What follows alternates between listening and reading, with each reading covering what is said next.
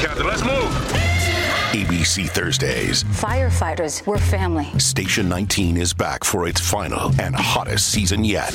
The subject has explosive chemicals. With fiery romances. You're the love of my life. And Andy is finally in charge. I'm going to be the best damn captain the station has ever seen. Station 19, all new Thursdays, 10, 9 central on ABC and stream on Hulu. This is Michael Popok, Legal AF. I'm going to try to connect the dots between Donald Trump's financial difficulties, his grifting using his persecution complex, the amount of money that he's raised, um, claiming that he's being unfairly indicted or prosecuted or arrested, and then what he uses his money for, including 24 karat gold seat belts and seat buckles on his new Trump Force One airplane that's been completely remodeled off the back of the grift of average people who have donated money to him. Let's start with his financial woes. Let's look at first that capital markets, his ability to borrow money for his businesses, at least in America, among banks, even before some of the regional bank problems um, that have uh, befell the banking system dr- are drying up when you lose a 17 count criminal conviction in state court for fraud and improper uh, bookkeeping and books and records, as Donald Trump and his organizations did against Alvin Bragg over the summer, that really means you no longer have the ability to go to traditional capital markets, i.e., banks in the United States or even the global market, to get your lending to get your funding. There's only so much Donald Trump has in the bank in terms of his own money. He normally uses other people's money, what we call in the business OPM, leverages and hawks up to the hilt his properties with mortgages and tries to pocket the money, which works in a rising property value market, but doesn't work when the property values start to drop. Also, when you can constantly go around and use a three card Monte, a shell game, to go find banks to lend to you to take you out of other onerous, more onerous banking relationships, that works as long as you have the banks to do that. Those banks in the United States have been closed off because their underwriting uh, departments, their shareholders, their boards of directors don't want to do business with Donald Trump, whose companies have been convicted of crimes related to tax evasion. That happened off of the summer convictions, meaning Donald Trump has had to go to places like Dubai, Saudi Arabia, really non traditional aspects of the capital markets to do fundraising. He's now staring down the barrel and has to report on every application for credit that he makes out. He's staring down the barrel of a $250 million at least civil fraud case against him, 17 others, including all of his children, brought by the New York Attorney General. He can say what he wants in Twitter, can say what he wants at rallies, can say what he wants at, on social media. But in applications to banks, he has to disclose that he is being sued for fraud. And fraud, that F word, is the one that banks hate the most in a lending relationship or capital markets relationship. So he's got that staring down the barrel. He's got a substantial case against him that doesn't get much press involving um, another aspect of civil fraud that he and his children perpetrated in a civil case in the Southern District of New York related to multi level marketing and a telephone long distance um, card scheme that he did. He grifted straight out of um, his celebrity apprentice days that's going on. And that, if that leads to a judgment, that'll be a substantial multi-million dollar judgment. E. Jean Carroll is seeking money and substantial money related to her uh, uh, claims of civil rape against Donald Trump that is going to trial in less than four weeks in another federal courthouse or another federal uh, courtroom in Manhattan. So you got all that going on. Then you've got the criminal cases being brought by Fani Willis, Georgia election interference, and Jack Smith for things as varied as his uh, mishandling of top secret and classified documents, conspiracy related to that, conspiracy related to the fraudulent election and, and false elector scheme, and all of that. And there can be substantial financial pi- uh, fines and penalties related to that um, under federal law. You got all of that. So what does Donald Trump have to do? What is his his number one way of making a living right now? A lot of his golf courses are drying up. A lot of his investment opportunities are drying up. He's had to sell the hotel apparently in Washington D.C. or attempt to because it's not making any money. He's got failed golf course communities all around the country. He's got places in Manhattan that are literally ripping his name off of the building because they no longer want to live in a Trump building. That is how badly damaged the brand is outside of these these people that rally and the MAGA people that support him. So streams of income are drying up. What's left? Things like his attempt to merge his media company that owns really one asset, Truth Social, into a special purpose acquisition vehicle called a SPAC to try to get $1 billion that's locked away in the SPAC vehicle. The Securities and Exchange Commission has stepped in in the middle of that to block that transaction because there's potential that crimes were committed both by Donald Trump and the SPAC sponsor related to how that whole arrangement was set up. So now that exit ramp for money is blocked to Donald Trump, right? A billion that's sitting in the SPAC.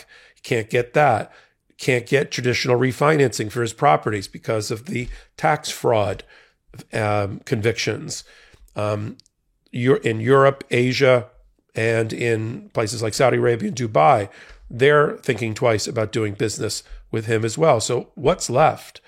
It's not this NFTs that he's trying to sell these trading cards, electronic or otherwise, and try to grift his way to five or ten million dollars. The big ticket item has always been for him since he's been a candidate since before 2016 is fundraising through his PACs and through his, his presidential campaign. For example, he has raised over $250 million since 2020 on the backs of the grift that there was a uh, voter fraud and Joe Biden didn't win the election. So two, he got $250 million worth of people to believe him and not believe over 90 lawsuits the cybersecurity chief of the United States related to elections every member of every federal court that's addressed the issue, including the members of the Supreme Court.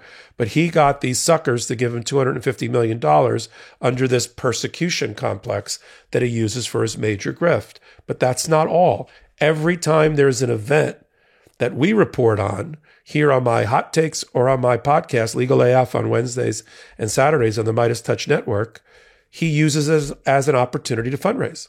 And now let's take a quick break to talk about our next partner, ZBiotics. You ever skip a workout because of drinks the night before? Well, me too. If you're committed to your healthy routine this year, you need ZBiotics. ZBiotics Pre Alcohol Probiotic is the world's first genetically engineered probiotic. It was invented by PhD scientists to tackle rough mornings after drinking. So here's how it works when you drink, alcohol gets converted into a toxic byproduct in the gut. It's this byproduct, not dehydration, that's to blame for your rough next day. ZBiotics, it produces an enzyme to break this byproduct down. It's designed to work like your liver, but in your gut where you need it the most. Just remember to drink ZBiotics before drinking alcohol. Drink responsibly and get a good night's sleep to feel your best tomorrow. The first time I tried ZBiotics was on vacation with my wife. You know, as instructed, I drank a bottle of ZBiotics before any alcohol, and I was amazed at how good I felt the next day. Give ZBiotics a try for yourself. Go to zbiotics.com slash legalaf to get 15% off your first order when you use legalaf at checkout. ZBiotics is backed with a 100% money back guarantee. So if you're unsatisfied for any reason, they'll refund your money, no questions asked. Remember, head to zbiotics.com slash legalaf and use code legalaf at checkout for 15% off. So in August, when the Department of Justice and the FBI executed the search warrant, now infamous search warrant at Mar-a-Lago, he raised tens of millions of dollars within hours of the raid. You know, while he was tweeting how inappropriate it was, what he was really doing was working on his social media campaign and his fundraising campaign, fundraising campaign to go raise money, which he did. Did it again.